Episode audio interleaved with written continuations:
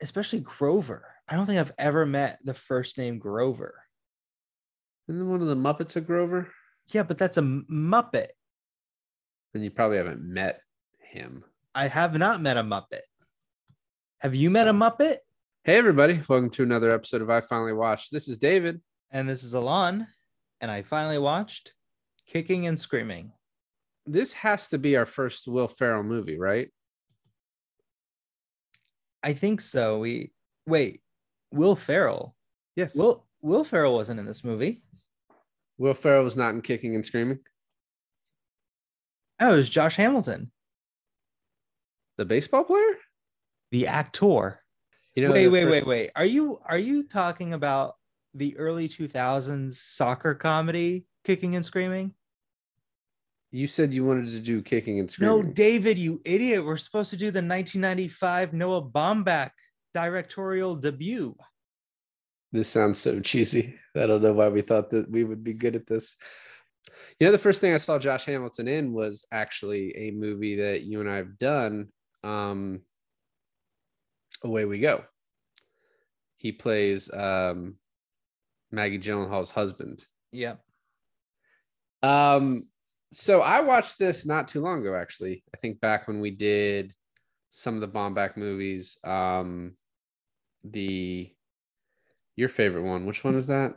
We did Squid and the Whale, and then The Meyerowitz Stories. The Meyerowitz Stories, correct. I can never forget the name. And I was just like going through a kick of like, oh, you know, let me start watching all of these. And there's a lot though, and I didn't make it through all of them, but this is one I did watch, um, and I enjoyed it. It's a good, it's like a definitely a good first effort of a movie. Um, I, I, that's been happening a lot lately where like you'll watch, I've been watching like someone's first movie and I'm like, oh, that's pretty good. But then their second movie is like their masterpiece. Um, and I don't for, know if it's a, for who, what's your example on that? Um, I think people would say that. A lot of people say that with Tarantino. Okay. Uh, Wes Anderson, um, probably, right? Uh, yeah, I think a lot of people like Rushmore, but they're probably his third or fourth movie. I think most people think um, I can never remember The Royal Tenenbaums. I can never remember the name of The Royal Tenenbaums. Um, you put me on the spot here. I was just trying to say a thing. I think I know. I've seen Josh Hamilton in The Bourne Identity. I think that's where I first recognized him. One of the computer guys yeah. who's helping out uh, Chris Cooper. Yeah. You and I are doing like two different conversations here. Anyway, I like this movie, um, but I think he gets a lot better. Uh, so it's not like one of my favorites, but it's good. There's like a lot of like funny stuff in the background of this movie, especially. Um, but it does seem like it's a little bit lower budget. But uh, what did you think? Um, but funny thing is, is that when this movie opens, it's like grad night, and it's this conversation, it's a couple conversations cutting back and forth um, from uh, Grover and his girlfriend. And then you have like another conversation with uh, Chet and the lady at the bar. And then you have another conversation with Max and um, oh, what's his name? Uh, Otis. The guy, Otis. Yeah, yeah, yeah. And I was like, why is this familiar? Like I was getting strong deja vu vibes. And then it hit me. I was like, I've seen this scene before. And my film professor had me watch this scene. Well, not, not just me, but had our class watch this scene to get like a better understanding of good dialogue.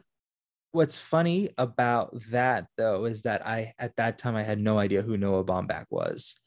And to know now that I was in film school learning about how to write dialogue from this dude's like first movie, it's kind of funny, like thinking about it that way.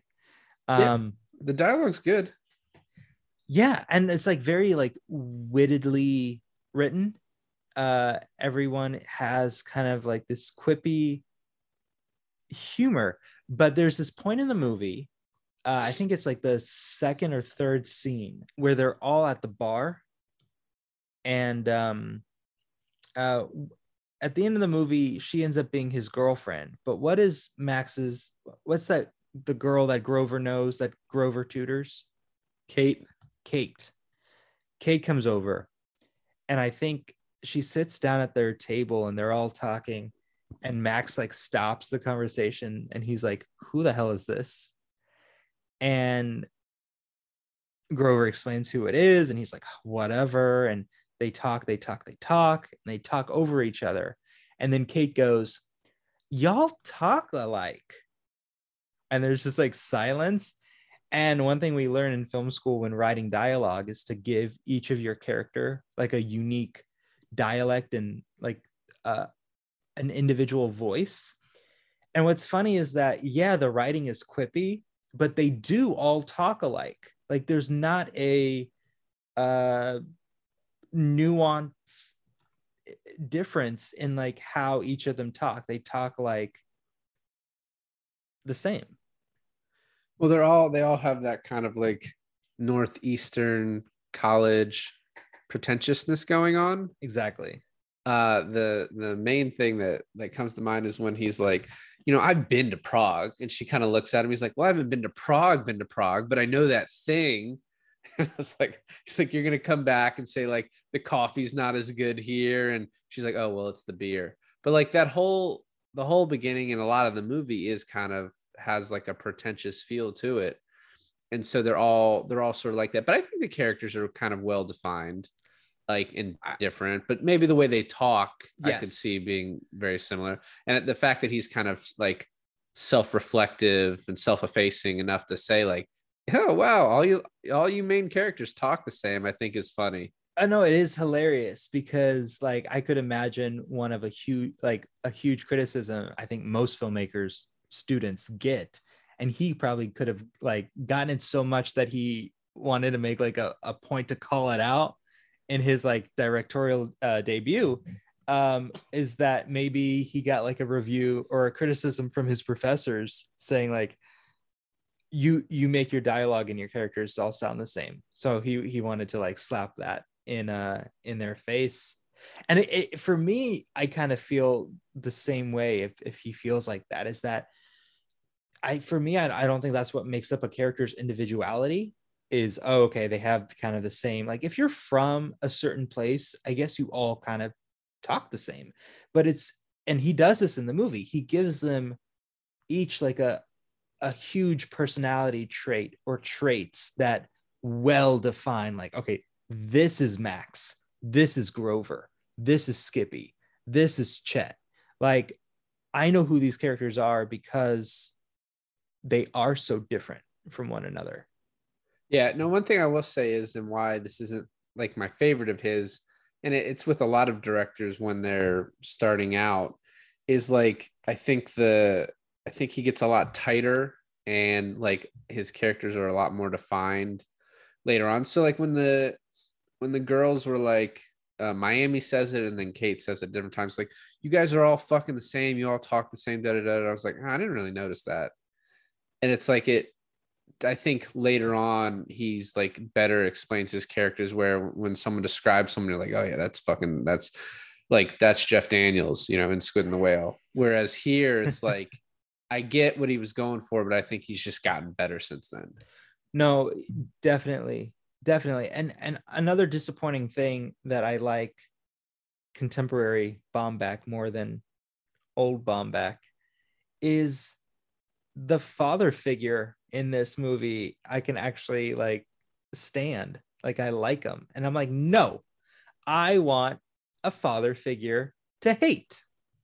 Well, he, I guess he went through different stages with his dad. So um, one thing I do like throughout this movie though, is there's just like characters in the background that are talking, that are just putting out these jokes that you can easily miss. Like one of the guys in the backs is like, violence is always necessary sometimes. And then one of the guys is like, so what if I disagree with you, you're going to punch my fucking face? The guy's like, maybe. You know, like, and then uh, another guy's like, did I tell you about losing my foot? And this is all just while Josh Hamilton, oh, I think, yeah, is, like, yeah, yeah, yeah, walking by everybody. No, it wasn't, let me tell you about losing my foot. He goes, the thing about losing a foot, or the um, the advantage of losing a foot It's like, and but the point was is that he did he his foot wasn't even missing, so what does he know about it? Right. Well, the thing with that first thing uh scene is that it's a conversation between Josh Hamilton's character Grover and his girlfriend. Um girlfriend's name Jane. Jane. I was gonna say Janet. Yes, Jane.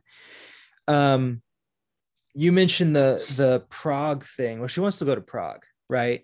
And she's, she's going to Prague. Oh, she's oh, she's going.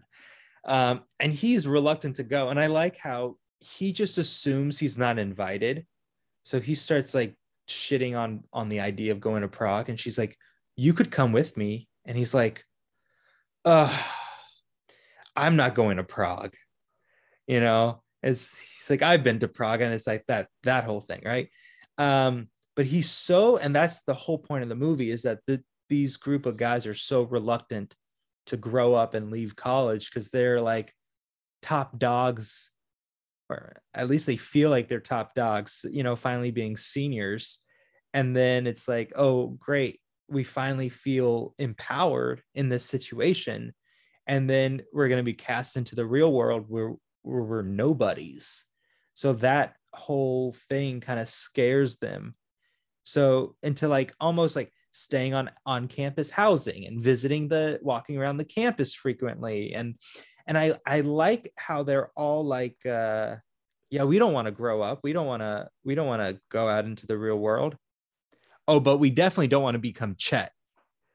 It's just like Chet's my favorite part of the opening too, when the the one girl comes up to him and she's like clearly very interested, and she's like, so uh, what's your major? He's like, I'm a philosophy German major. She's like, oh, are you close to graduating? I've been here ten years come January. And you just see like just the light come out of her eyes, and she's just, all right, well, now I have to get out of this conversation. And she slowly is turning away from him, and then she's just like, great night, and then just walks away. And then he tries to talk to her later, and she just beelines right past him like, nope. My uh because it keeps cutting back and forth from different conversations in this uh opening scene, when it cuts back to Chet and her, my favorite, my favorite part about that is where Chet's like, yeah, this is a pretty good party. I'm not as good as four years ago, and definitely not as good as like five years ago. Six and seven uh, were pretty blurry, but yeah, it just kept better going. Than three years ago. Well above three. No, that's great. I, um, I, I also, Otis is like, yeah, I, I'm having an issue now where I'm like not remembering things when I'm drinking. He's like, were you blacking out? I was like, no, not blacking out. I just can't remember things. And Max's like, well, that's because you're an alcoholic and you need to get help. There's multiple times in this movie where Max and Otis have running jokes. Um, like the tendency for Otis to lie and then take back the lie right away. Like, is that a pajama top you're wearing? No. No. Yes. You know, like sort sort of things like that. But the other thing you reminded me of was the one where he goes, "Oh, I'm I uh, I'm not remembering stuff. Is that bad? Should I go see a doctor?" And Max is like, "Yes, that's horrible. That's really bad." Like uh, later on in the movie, he's like, he's like, "I have the tendency to just, just wake up screaming in the middle of the night. Is that bad?" He's like, "Yeah, you should go see a doctor for that." Like, yeah, I um, a couple last things before we leave graduation night. I love when uh, he was like, oh, uh, uh, talking about Josh Hamilton, uh, Grover talking to Jane. He's like, you know, we were supposed to live in Brooklyn. It's like division two Manhattan. And she's like, well, Prague is division one Bratislava. And I was like, that's such like heightened wit. Like, you know, as he's writing it, he's like, this is good shit. But it's like only for like a certain certain people actually care about this. And then she, he's like, what's for me in Prague? And she's like, I don't know, Kafka, coffee houses, like Prague shit. What's really funny is asking that question, what's for me in Prague? The answer should have been her. Right. Right. But the fact that he couldn't see that, and the fact that she saw that he couldn't see that, kind of was like, okay, we're done. And I like how we don't even get a breakup. We get the ultimate question like, well, if you're not going, then, and I'm going. And he's like, yeah, then what are we going to do? And it's just this silence of like, well, they're they're going to break up. And, the, and it leaves the audience to figure that out, because the very next scene, he sits down with the guys And he's like, yeah, she just broke up with me for Prague. You know? Yeah, they were so. doing the game, the game, and he's like, dang, Jane broke up with me and is going to Prague. Uh, I also like when he's like, you know, gets mad at her because she's stopping smoking. He's like, I never smoked, and now I'm up to two packs a day because of you. And she's like, how is that my fault? Yeah, it's kind of a shit deal. I I I, under, I actually sympathize. I got I understood his dilemma with that, but you can't let peer pressure get to you, man. um, I do like to, and this is such a. Uh, I mean, a lot of good filmmakers do this too, but a lot of filmmakers do this in their early stuff. Mm-hmm. And so the way he divides it up with like chapters, basically. So the three months later, which is, I guess, just, you know, this is at graduation. So three months later, like the life cycle of college or even high school, really, but college, three months later, like, oh, the new kids are going back to school. And now it's kind of sad that they're still hanging around their old school, because they're no longer the seniors that just graduated. They're the adults that haven't started like adulting yet. There was a scene in a conversation, I forget between who, but it was someone was like, oh yeah, we're going to go up to like O'Malley's or whatever. It's like, oh yeah, they love us up there. We're heroes to them. And they're like, maybe three months ago we were, but now, now it's just kind of sad. Yeah. It was called The Hole, which is such a good college bar name. Like, it's probably one he just took like from his life. Yeah. Um, but it starts out with Otis at the airport. And this is something I noticed like the second time he goes to the airport, he's just carrying a huge like poster, four by three foot framed poster onto the plane. Do you know what that poster is? No, me either. Oh, good question. But I don't understand. I guess I didn't fly much before nine eleven, so I'm not like well versed in whether that was okay to bring something that big on a plane. Um, you're questioning that, and yet I'm questioning the mini television that he's he brought himself. He like didn't check anything. He's like d- must not trust like that whole system. Um, I also like too when they're like, he's freaking out, and Max and Grover are just like, we just have to act like moms at a nursery school and just walk away, and they just leave him there. He's like, we can't do anything more for you. Um, the uh, housing, I guess you would call it, their apartment. It's not really an apartment. It's like a like a house.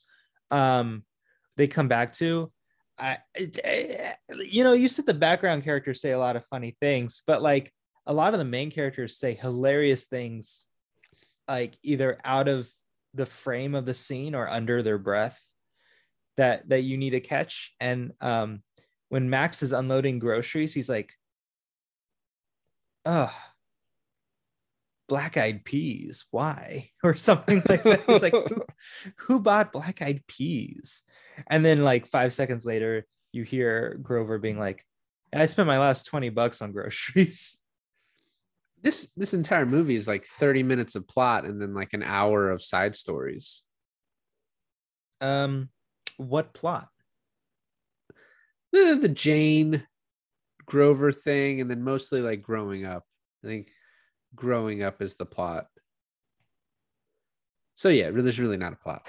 Um, and I do like when they're leaving the airport too, Max, and this is kind of just the whole thing of the movie, but Max is like, you know, I could have just said this is like a bad summer I'm having, and now it's like, you know, this can turn into like a bad life. You know, you know, each each year between freshman and sophomore and et cetera, you could just be like, oh, you know, I'm just taking the summer off, whatever. And now it's like, I'm taking my life off. Like, I need to get started. And that, I think that feeling for anyone getting out of college is like, unless you have like, you know, your dream job lined up, where some people do, but everyone has that feeling coming out of college, like, shit, what do I do now? I have to grow up. Especially the three months after graduating, you really start feeling it then. Um, the the part where, you know, we, we start to get kind of um, to know these characters quite a bit uh, in this in this scene. We know that Max's parents are wealthy, and that kind of like trickles down to him, but he doesn't want, he's like, you know, my parents are wealthy, I'm not, you know? Um, but the, uh, overconfidence and the the kind of um attitude that Max gives off. He does a very good job of like, oh, he's a kid from privilege. He is, but he also gives off to me someone who is very not confident in his own skin. By being overconfident? Kinda, no, I think he goes after people because he's not. You know, he doesn't um, know what he's doing with his life. He doesn't have as much success with like Skip as Skippy does, say, you know, with women. Um, so I think it's just, yeah, I think he's, he lashes out at people because of, you know. Does uh, old... does Skippy have success with women? Yeah. Apart from his girlfriend, which to be honest, and the fre- don't do, do not forget about the freshman biddies. I don't think you're allowed to say that. Um, that's you don't. You have no idea what a biddy is. I, I have a good idea, and I'm not saying it. Um, okay. Did you get that they were boyfriend and girlfriend? Because I th- I did not get a romantic vibe from them. Miami and Skippy? Yeah. Yeah, it's fairly obvious. But he's like, the entire movie's like one of my least favorite characters because he's kind of just a piece of shit. He's also a little stupid. Um, he played the guy who is acting plays that very well. But um, yeah, he's just trying to cheat on her the entire time, right? Like as soon as she walks away, he's like, all right, we got to go to the hole. We got to get these, you know, these freshman girls. Um, I do like they're, they're doing like these double entendres about tennis. Um, and he's like, oh, I'd like to dirty love her. Da, da, da. And Skippy's like, I'd like to fuck her on the tennis court if you get my meaning. Wait, wait, wait. Okay. I, I know what scene you're, you're in, but before we get there, you can't forget of the cookie guy.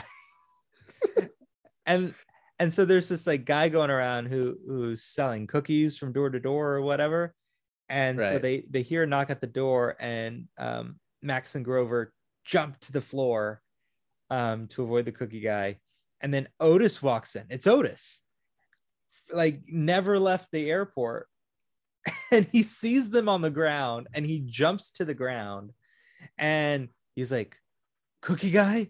And they were like, it's you, dumbass. Right. No, that's good. And then I like too, so it does pan to the uh which you pointed this out to me, that it was Noah Baumbach, I think, Skippy helping Miami move back in. Oh yeah, and Noah yeah, Baumbach's that... asking the guy like, would you fuck a cow or let your mom die? Cow fucker. And I also like, he asked the guy, would you fuck a cow or a turkey? And he's like, wild or farm raised? He's like, I don't know, just answer the question. Um, my other, like, like you said, the, the the things happening in the background is funny, but then while Skippy is helping Miami move in, that guy who did like a semester abroad comes in and he's speaking all like in a European accent with like a long yeah. trench coat and a fucking, was he wearing a beret? He really gave me beret vibes, but I don't think he, he was. He wasn't wearing one. He definitely owns one. I'm pretty sure he smokes a lot of cigarettes now, like chain smokes, because that's how the Parisians do it. Right, right. And he was just like thinking, well, he was saying what everyone was thinking, at least what I was thinking. He was like, what's wrong with this picture with Miami and Skippy together?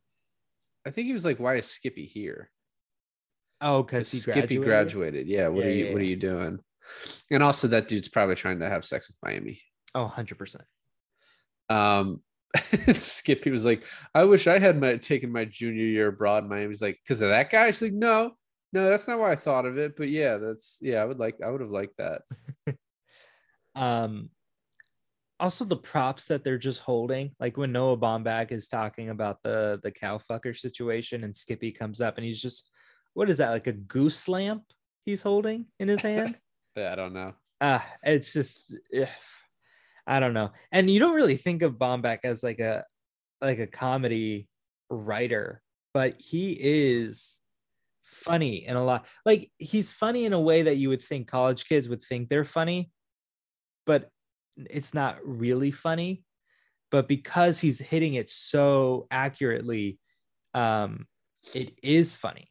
Like when um, when so Otis is inside, and who comes through the door? But I think Chet, um, with he's like, oh, a present. Here's a dictionary, and then he's like, oh, I'm gonna look up blowjob.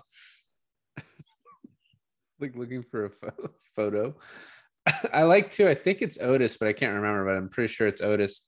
Broke a glass in the kitchen, and instead of sweeping it up, just puts a note that's like, "Careful, it's, broken glass." It's Grover. Yeah. Oh, was it? Yeah. Um, and then they're like, all right, let's go to the bar, which is funny. They're like, let's go to the bar, but the bartender of the bar they're going to is Chet, who is just at their house.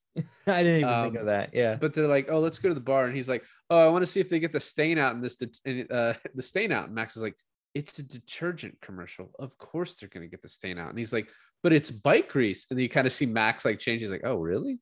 Like, okay, they got it out. Let's go. Yeah. So, uh, you know, this movie kind of reminds me of um, my wife's favorite movie, Everybody Wants Some, just on the fact that it's kind of like a college aesthetic, and it, it, the plot is meandering, and there is a plot about the main guy, if you want to call Grover the main guy, um, and his relationship with this, this girl. Um, but all in all, it's kind of just following each of these dudes is like, well, for Everybody Wants Some, it's they're like, they're in college and their female endeavors or whatever you want to call it. Um, but also with uh, with Dazed and Confused is kind of like that too, where the plot's just kind of meandering in and of itself as this like uh, group of guys with with very different um, different different attitudes, but the same like motivation, I guess you would say. Um, but then instead of like the sixties and seventies where those two movies are made, it's the nineteen nineties. So it, this kind of hits a bit closer to home, where you do have these like moments of like infomercial breaks and stuff like that. Yeah. And also there's so many times when I was like, oh yeah, that doesn't like that plot point doesn't really work anymore. You know what I mean? Oh, because it was like, like twenty years ago or thirty years ago. Yeah. Yeah. Because it's stuff that I understand. But, uh, you know, they, there'd be conversations and be like, oh, you just look up that answer. Or uh, he's like, oh, I, I want to call Jane, just that fucking dial country code. And Chet's like, yeah, that's a bitch. And it's like, now that's so easy to, to get in contact with someone in another country. The answering tra- machine? I'm sorry? The answering the answer- machine? Oh, yes. The answering machine. Yeah. No, exactly. Like nineteen nineties. That was like a key plot point in a lot of movies, was the answering machine. Every time Jane talked on the answering machine, it reminded me of Swingers, like that ninety-five, ninety-six kind of vibe. Except she was kind of the sad character instead of a guy. That's true. That's true. Um, I like the uh, the scene at the bar. Oh, we didn't talk about the Jane's first voicemail, which every time like she leaves a voicemail, it prompts like a flashback from Grover. And we get the first time they met, which was in an English class. What I like about this, like, the, I think this is the scene that probably sort of establishes that Grover is Noah Baumbach, um, if you didn't know it already, because like she talks, you know, he he reads a story and everyone's praising it. And then she's like, I don't know, all your characters just talk about the most trivial shit. And it's like, they don't talk about anything important. And it's like, that's the movie we're in. You know what I mean? That's right. Like the movie he wrote. Um, I just like, I like that flashback. And then the rest of them, I think are, are very interesting. It, it is a little bit like, does it tie together well enough? And I think it, this movie is more of just like a, it's a little bit of a nostalgia piece, which is kind of, I mean, it wasn't a nostalgia piece in ninety-five. It was a current thing, but watching it now, it has that feel to it. Um, it's a, um, it's, it's dating itself a lot, but the weird thing about it too is that in almost a uh, like a foresight thing, like with movies that came out in the nineties, who would have known like, oh, you make this thing now, but it's become so much more appreciated later on. Um, the uh, the part where it transitions to flashbacks. What did you think of that? Like that whole like black and white still image, and then slightly more saturated, and then completely saturated, and then that pause, freeze frame, and then we're in the scene. Like, I felt like it was a bit long, but I mean, surely you knew you were in a flashback at that point. Well, that's a lot of movies, eighties, nineties now, where you didn't trust the audience as much. And so you're like, we, and especially when the studio gets involved and like, oh, the audiences are stupid. We have to let them know they're in a dream, because otherwise they'll be like, why is Jane back? I thought she's in Prague. Jane just left a voicemail from Prague. How is she now? Why are they acting like they don't know each other? Why is Grover in college? Didn't he graduate? Uh, with this movie being like a, a very tight hour thirty, hour thirty-five, I think. Um, yeah. Did you know it was not allowed in the Cannes Film Festival because they requested for Baumbach to cut it by fifteen minutes and he refused. Therefore, it's rejected. Yeah, they wanted an what wanted an hour and twenty minute movie. That doesn't even make sense. No, hour fifteen. Uh yeah, I guess since it's one thirty-four. Yeah, hour twenty minute. I I don't understand. I don't quite get the logic I, in that. I'm curious if they're just like, we want it shorter so it fits in a certain like a certain time slot, maybe, you know, because they're programming it so that, or were they like, we don't like this scene, we don't like this scene, cut this. Like, I doubt it was that. So it's probably just trying to fit it, and it's like, yeah, I mean, you know, a little bit good for him, but that's also, that's, that's ballsy, right? Your first movie and you're like, fuck him. I'm not, we're not going to Cannes. Yeah, yeah, yeah.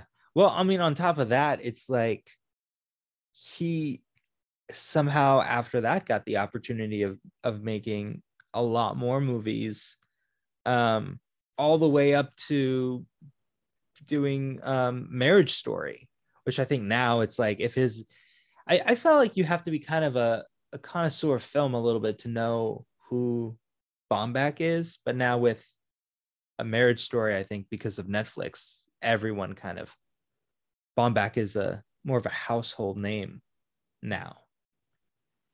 Uh, yeah, I'd say so. Uh, Marriage Story, I think definitely was, you know, the people that didn't know him at that point now do. Um, back to it real quick. Not real quick for the rest of the time we talk, hopefully. I like when they're the scenes when they're at the bar. Um, you know, there's a lot of good stuff. Max is like, oh, I'm, which this is kind of a point I was making earlier. Max is like, I'm nostalgic for combos I had yesterday. He's like, I'm nostalgic for things that haven't happened yet, uh, which I think is like a big feel of this movie. Um, but I love, oh, and this is when we meet Kate, and Max pretends like he doesn't know who she is. And Kate's like, yeah, I think he's just being a dick. He's met me. But Otis not sending the beer back that has like a piece of chicken wing in it. And Grover's like, dude, I'm not going to let you complain to me about it if you're not going to send it back. And he's like, I just want her to like me. I think that's like, what, like social anxiety wrapped up in one scene. Right. Um, but the fact that he drunk it and you could hear the chew, and Max is just like, this disgusted look on his face. Um, so good. I, I actually had to pause it, rewind it, and then bring my wife over to, to just watch that one scene. And I'm like, that's you when we go out to restaurants and you don't like your food. Yeah, I, I hardly ever send anything back unless it's just like gross. Um, would you have sent it back? Would you send the beer with the chicken back? I just would have drank it. You just would have let it sit there. This is what you would have done. You would have let it sit there. The waitress comes over and it's like, oh, you don't, you don't like it? Or she sees it herself and then she makes her move on giving you a new one. Probably. Yeah. That's probably the passive aggressive way I would have handled it. Um, I don't know. If there's a piece of food in my beer, I'd probably like, yo, there's a chicken wing in this. And it's not a whole, if it was a whole chicken wing, I might have just eaten it, but it's like a piece of a chicken wing. So you don't know where that thing's been. Yeah. Um, so next they go to the freshman bar looking for freshman biddies. I'm pretty sure that word's final on. Um, I don't like it. The only part I like at the actual bar is Skippy's like, look, it's fuck shit ass cock. that's Fish over there. He's cool. It's like, you're such a fucking loser.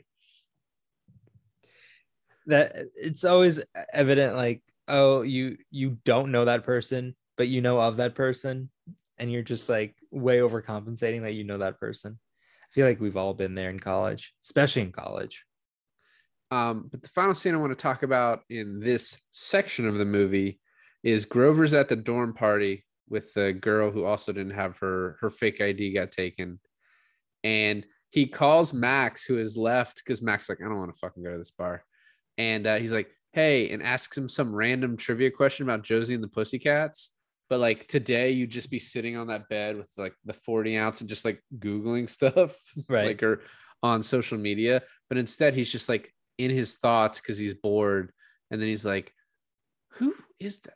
Okay, yeah, I'm gonna I'm gonna call Max because I know he's at home doing the crossword. Um, and then you see the girl slowly like kicking everyone out. And like some of the other guys were like, no, oh, I thought you were gonna let me stay. Just like, everyone get out. Um, I like the scene where, so right after that, she closes. Um, who's it's it's Max? It's Max, right? It's Grover. Oh, it's Grover in the in the bedroom? In the dorm room, yeah. Oh, that's right. Okay, so he, so she just takes her top off. She's just naked for this whole scene, and he sits down in bed with her, or he, she sits down next to him, and he's like, "I'm, I'm not sleeping with you." And she's like, hardcore putting the moves on him, and he's like, "I'll cuddle, but we're not having sex." And then she's she like, just calls him a pussy. Yeah, this. Yeah, that, that scene, I was like, that's interesting if you could do that today without having people being like, that's inappropriate. I think because of the sexes of the two parties, like which side is doing what, people would be like, but I still think people would be like, would point out like, hey, that's a little wrong. I think five years ago, it's fine. Today, with equality, I I think uh, I think people would be just as outraged. Um, I do like when he's on the phone with Max and she takes her top off. Uh, he's like, "Hey, sorry, I gotta go. I gotta sleep with a freshman." Um, and she's like, "I hope you didn't mind if I took my top off." And he's like, "Well, just this once." Um, and then she's like, "I'm not gonna, you know, this is a one-time thing. I have a boyfriend. I'm not going to leave him for you, but this just seems like the thing to do." And I was like, yikes. That's like, you're the worst type of people. And she doesn't Which, show back up ever in the movie again. No, yeah, that's because that's all she wanted. She just wanted the the college experience. Did you know who that was? I don't, I don't know. Did you ever watch Entourage? No. That's uh, Missus Ari Gold right there. Okay. I don't know. That means nothing to me. Yeah. Yeah, that's fine. Uh, and now we're at the fall semester. Yeah. Um, and I think now, since we're getting kind of closer to the end of the movie, we are given more flashbacks of Grover's time with with uh, Jane. And uh, it's just like, it's after. Actually, I, I think this happened before, maybe. Correct me if I'm wrong, but after their initial meet in the class, he goes to this coffee shop that she works at. Uh, yeah, yeah, she's uh, it's the place she works at, and it's once again, it's like after a voicemail that she left, and she's like, "I finally read War and Peace. It was good. Of course, it was fucking good." And she's like, "Oh yeah, American coffee sucks," and that takes him back to like her, uh, her working at a coffee shop, and like some dude smacks her ass out of nowhere, yeah. And then she like sits down with Grover, and they they talk, and she's like, "You know, I I really did like your story," and da da da da. She's like, oh, she's like, "I have a response for your witty comment." He's like, fourteen hours later. She's like, yeah. When everyone thinks of a witty uh, response. Um, yeah. So that, that kind of just cemented more of like the relationship coming from like just meeting to potentially boyfriend and girlfriend status. I think a couple more flashbacks later where they're more cemented in a, in a relationship. What's interesting though is you kind of learn that this is his like senior year that they got together, and he wasn't really looking for this kind of relationship this late in the college experience, because he's like, inevitably we're just going to break up, you know. But then there's this like holding out for hope sort of thing, which I kind of think is sweet, but it's unfortunate for us as the audience because we know what happens and we know that like he's right. Yeah, but it is also a little, I think the point of the movie too is like the better to have loved than lost, you know, type bullshit too. You think uh, Noah Baumbach had a had a heartbreak in college? Probably. I think all his movies are semi-autobiographical. I um, and that's I think the why the reason it's portrayed the way it is, right, in flashbacks, so that we you find out the the bad in the beginning, but then you get to see like the the sweet journey of like how they got together and why they like care about each other so much, and why, spoiler alert, in the end he like wants to get on a plane and go, you know, go get her back. It's an interesting uh, progression through the movie where we start with the breakup. Next is how they meet. And then it's their relationship forming from then on.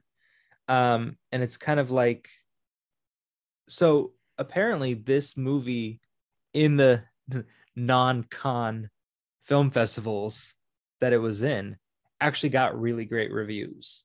Like, from the from the critics of the festivals and stuff in which it was submitted, everyone really loved it. Everyone was like, oh my God, what a stellar director's debut for a for a new director. And, and like a lot of people were like, oh, we expect really great things to come out of you. And, you know, obviously they weren't disappointed, but um, this whole format of like flashbacks mixed in with like before and after relationships was a big thing, I felt like, in the nineties. Uh yeah. Yeah. And I think it was just, you know, probably some copycatting going on there too. Um the only other things I want to talk about in this fall semester section. Uh-huh. One, this is this is when Max and Miami like have their little cheating affair thing going on. Um Otis is going out for a job at like a movie video rental store. And the guy has like just this like funny, like very specific where he puts movies. He's like, all right, where's Turner and Hooch? And he's like, oh, it's comedy. He's like, no, actually we have a special section for dog buddy movies. He's like, oh, okay. But the, the funniest scene and one of the funniest scenes in the movie is the Chet and Otis book club. And like Chet clearly has read the entire book, and then he says like, yeah, I thought I love the part where he's like, the horse is astonishingly astonishingly astonishingly beautiful, good, good job, and disturbingly arousing. And fucking Otis is like, yeah too uh yeah I just the how beautiful the the horse was and how like disturbingly arousing, just repeating back what Chet said. And Chet's like, what the fuck, dude? Like, my my favorite part about that is when they're both starting to open the book and Chet goes, well, it's a good thing we're both fluent in Spanish. And Otis just like looks like, yeah. Mm-hmm. It's not even realizing, like, first time opening the book, like not even realizing it's in Spanish. Yeah, that's good. And uh, now we are at midterms. And I, I love like it almost carries like off from where it was previously. They're at another book club and Otis once again hasn't read the book. But Max is there and Max is like, what the fuck is going on? Why is he here? Like, I, you know, I didn't want, you know, people here. And then he, uh, I think then Otis like turns on the T V and Max is like, that's a waste of time. And Otis is like, fucking crossword's a waste of time too. And he's like, well, at least I'm learning words. Um, and this all leads to Grover walking in and he's like, uh so are we just going to talk about the fact that you fucked Miami? No, this was at the bar. This was not at their place. This was at the bar. And he's like, I fucked Miami. And he's like, I know. He's like, what did that's did... Skippy. I don't know, somehow you're getting Skippy and Grover mixed up. But at their house, Grover's like, so you fooled around with Miami. And he's like, yeah. And he's like, well, what the fuck am I supposed to do about this? I don't want to know about this. And Max is like, then give it back. because Otis had accidentally told Grover, and then Chet was like, yeah, I found Otis told me too. Oh, that's what happened. Because then at the bar with Skippy, he's like, you fucked Miami. He's like, what did Grover tell t- tell you? And he's like, Grover knew. It's like, no, Chet knew. Yeah, yeah, you're right. Yeah. He's like, Grover told me, Chet told me, and Otis told me. And Otis told me. Yeah. Yeah, I actually was like, oh, is he gonna fucking fight him? But no, they didn't go that direction. Well, it's it's Skippy. Skippy kind of just cheating on her the whole time too. Yeah, and I think at one point uh, Max calls someone weak and pathetic, and uh, Grover's like, "Well, those are the operative words," because he's like, "What you did was weak and pathetic." What a strange friendship they all have. But yes, yes, it's and a, then it's amazing that they're friends with Max. Max is so how- cool. Max is my favorite character. Yeah, he's he's he's hard to be around, honestly. Really? I think out of all of them, it would be really hard to be around Skippy. All of them. uh, just, I, they're all so I, pretentious in their own ways. Like, if you're not just as that as they are, then I don't think, I think that's why they're, I think that's why it works, because they're Otis isn't, thing. Otis isn't pretentious. Otis Skip- is, Otis is pretentious, but he's pretentious in a, in, in a different way. And I and and you see that when people are like trivia time for him, it's like no matter what else is going on, he wants to answer those trivia questions.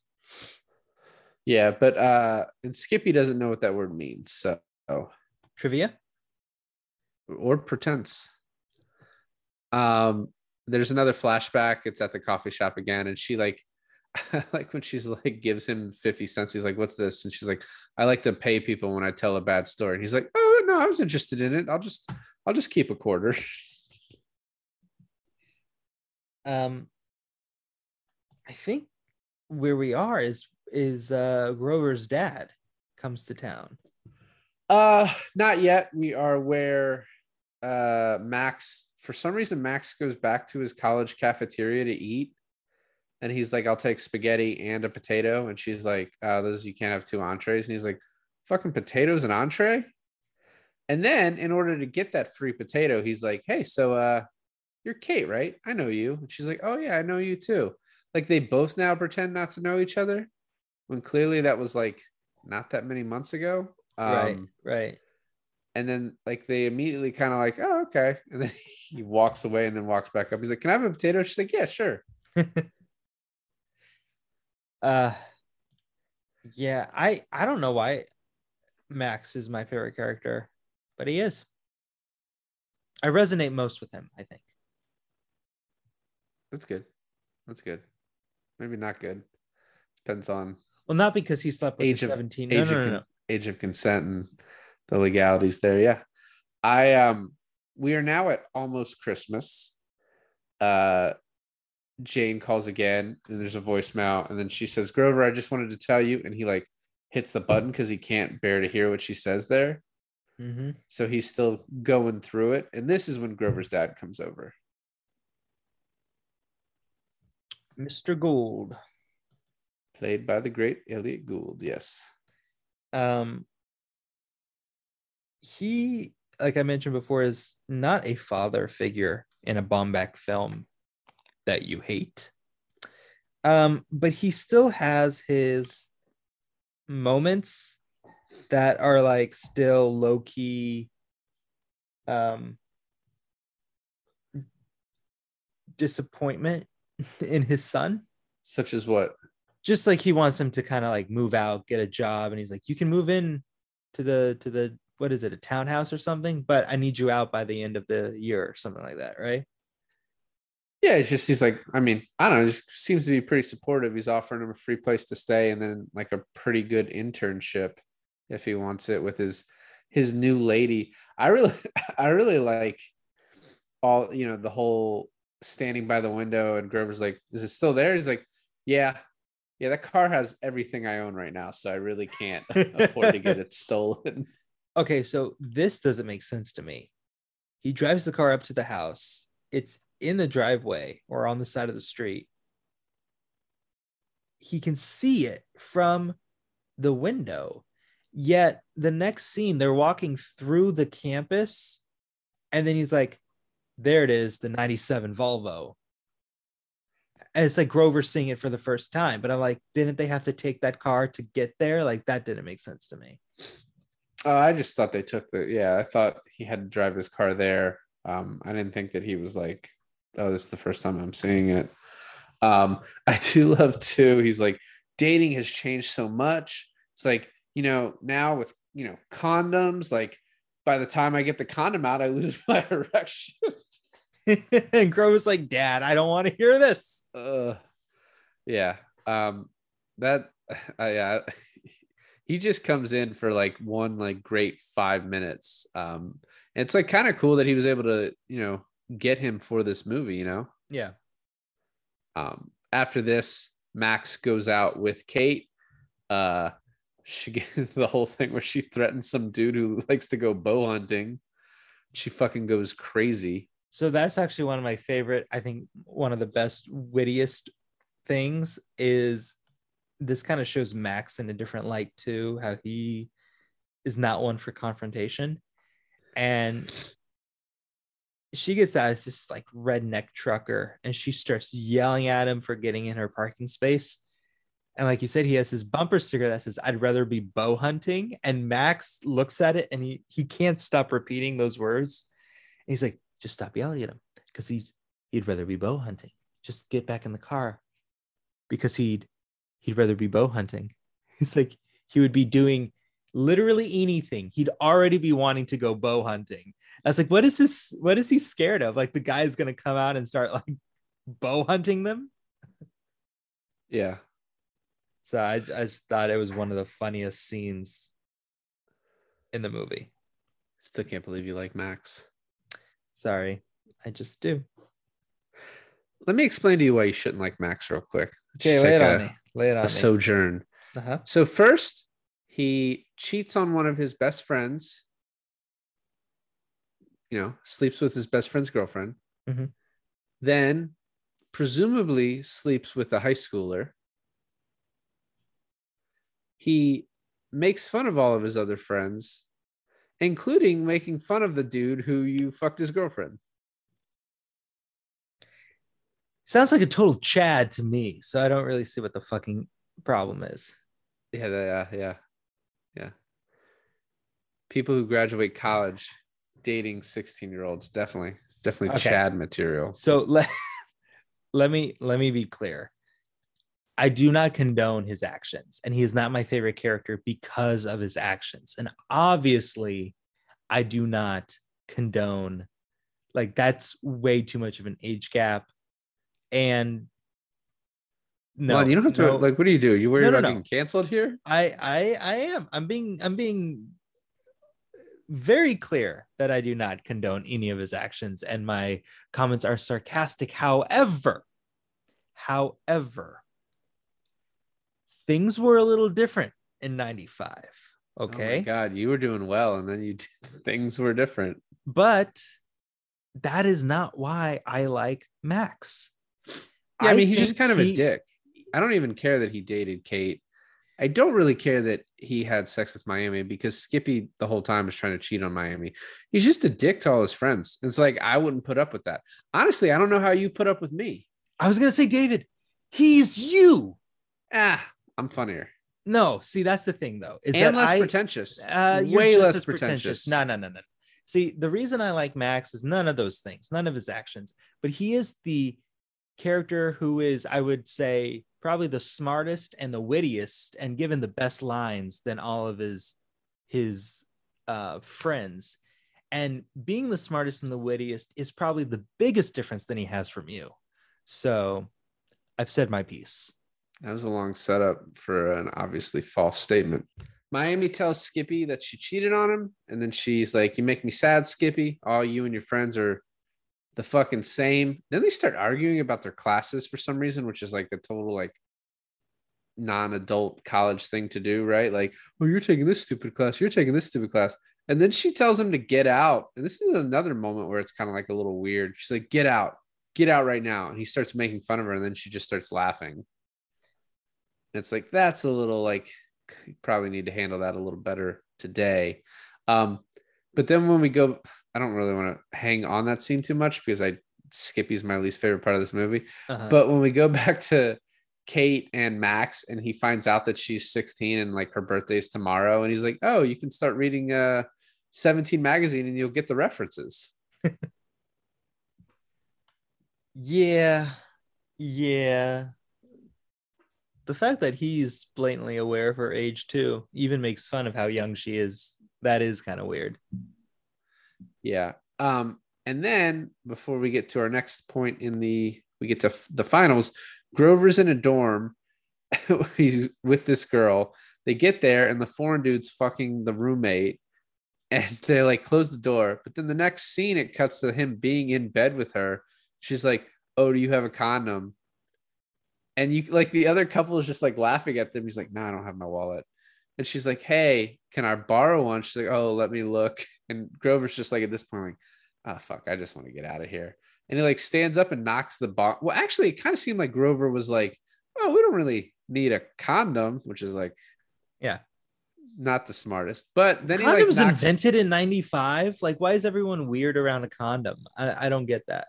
Well, no, his dad was weird around it because he's old and he was been married this for so many years, and he's, you know, pee-pee don't work like it used to. Gotcha. Um, but why is there a bong in the middle of the room? Like the foreign acting guy gets so pissed because he knocks the bong over. Your bong is just sitting in the middle of the fucking dorm room. Like, why is it right there? I like how when they walk in, he's just butt-ass naked. And I bet you like, like that. Thanks. Thanks.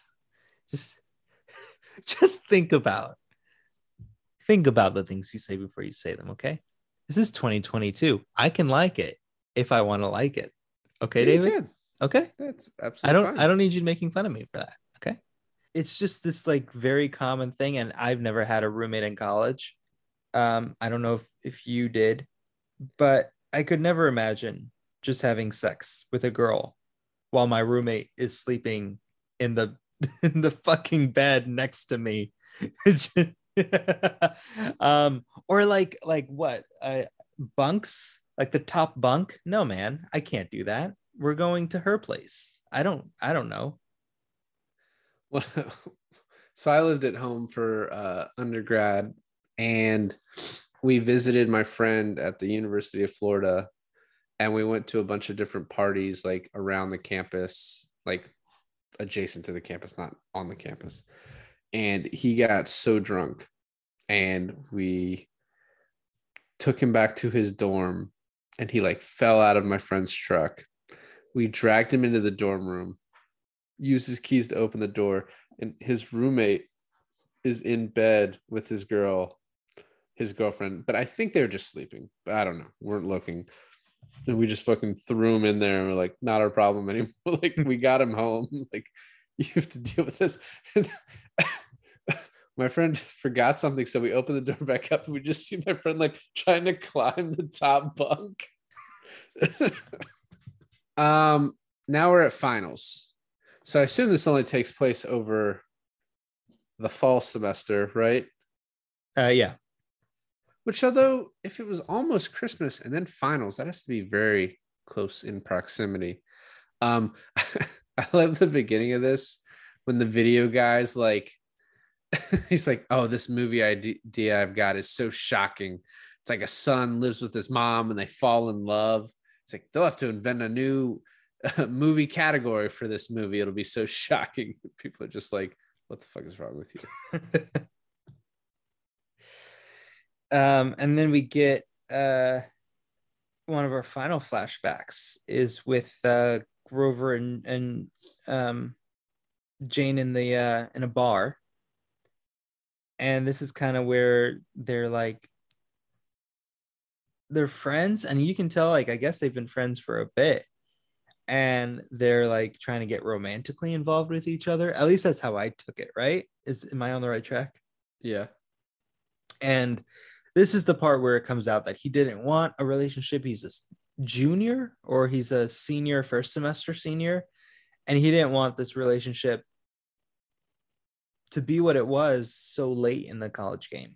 And then it's about like she's like, you know, we could take a chance. It doesn't have to be anything. Like, she's trying to make it like the best deal that she's trying to, like, still wanting to be in a relationship with him, but doesn't want to make him feel too tied down.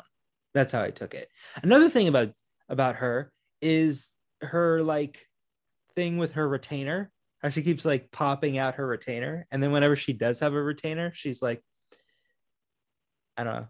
I think the acting with like having the retainer and acting like how one would with a retainer was very good. And for all I know, she could have just been cast of actually owning a retainer.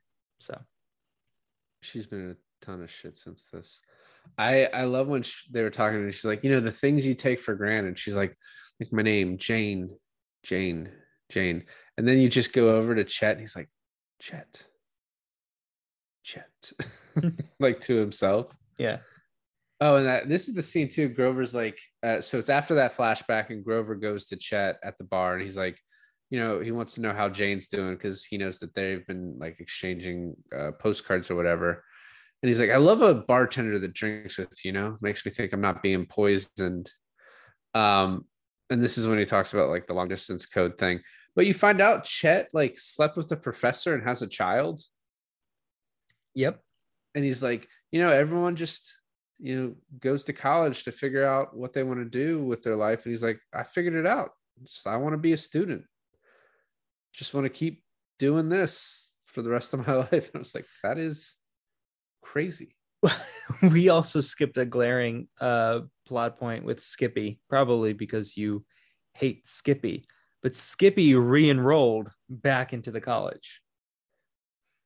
Yeah, he's taking classes for some reason. No one knows why. Um, we also get the meltdown uh, with Skippy at the bar, and uh, and Grover's like, "Hey, Max, quit being so mean to Skippy." And it's mostly because he's like, "Hey, quit being mean to the dude who you fucked over." And then Skippy's just like, "I know you slept with Miami because she told me, and Grover told me, and Otis told me." He's like, "Oh wow, that's." Max is like, oh, "That's fucking great." Um, And then he's like, just, I want to let you know from this point on, hold on, let's let the clock hit. From now on, our friendship is over. And Max does not seem very hurt by that. I don't know if any of the group seems to really care about that. Yeah. Uh, it It's kind of funny, too, what, what Baumbach names his characters, like Grover, Max, Otis, and Skippy, and Chet. It's not like, apart from Max, probably, I don't, do you know anyone with any of those names? They sound like uh, Northeast WASP names. Chet, Grover. Especially Grover. I don't think I've ever met the first name Grover. Isn't one of the Muppets a Grover? Yeah, but that's a Muppet. Then you probably haven't met him. I have not met a Muppet. Have you so. met a Muppet? We went to Sesame Street land. That's a that's a Sesame Street character. Those are Muppets. No, that's a puppet. A Muppet. I'm not ta- I'm not having this conversation with you. Listen. Uh the names actually kind of like sound like what those characters' attitudes are. Like Skippy is kind of flippant, uh Skippy, right? And then you have Chet, who's kind of this like pretentious guy, but also it fits his whole like never wanting to grow up, uh, grow out of being a student persona. And then Chet's Max, not pretentious. Uh, Chet's a little pretentious. No, there's no pretense about him. He is what he is. He just wants to learn and, you know, raise his child and tend bar. And Grover, I feel like, is just kind of, uh, just also a perfect name for for him. Otis is kind of like a dopey kind of character, and I feel like an Otis is kind of a dopey kind of name. And then I swear Max never says it in the whole movie, is short for Maximilian. It's got to be. That was your whole big point for this name thing. That was the the final. That's it's all a point. It was all a point. So we're at the airport. Otis finally is deciding to go to grad school. Uh, Max is going to become a philosophy professor and is also going to go to prom. Which, that's nice of him. The line of, as they're walking away from the airport, he's like, "Get your tongue out of my mouth, little girl." It's like, okay. Like, definitely playing on what we're talking about. But the final scene, I don't like that much. Um, Where Grover is like... tries to buy the ticket. So I like that scene, how how it builds up, where he's he's walking out of the airport and he sees the sign for international flights and he's like, shit, I wish I'd never seen that. Yeah, I um to me, I just I don't know. It was a little cringy. It's like, it's definitely not how airports work. You can't just fly to another country like day of. I mean, I guess you can try. You well, do need to bring your passport though. See, that's the thing. That's why I actually really liked about this scene. Because he pleads with the with the booking agent about, like, he has to be on this flight because the love of his life, and he gives this whole speech how he has to be on this flight, and she finally gives in, and then he can't because he forgot his passport. Like, that whole setup I thought was actually very well written. She's like, "You can always go tomorrow." But he doesn't have the gumption to go tomorrow. The drive, the motivation. And he won't he won't call Jane in Prague and be like, "Hey, I love you. Let's uh let's get back together," but he will fly. But they're writers, twelve hours. Right? They're all like liberal arts, and like they're they all have this like idea of romanticism, like one big romantic gesture to like seal the deal. Um so he is not one for for a phone call. It's not big enough. It's not. It's not romantic enough, David. I don't know. I think she'd appreciate it. Just answer. She's probably pissed because he won't call her back at all. You know, she's left like several voicemails. She's clearly not over him. I mean, he's really the cause of the breakup. You know.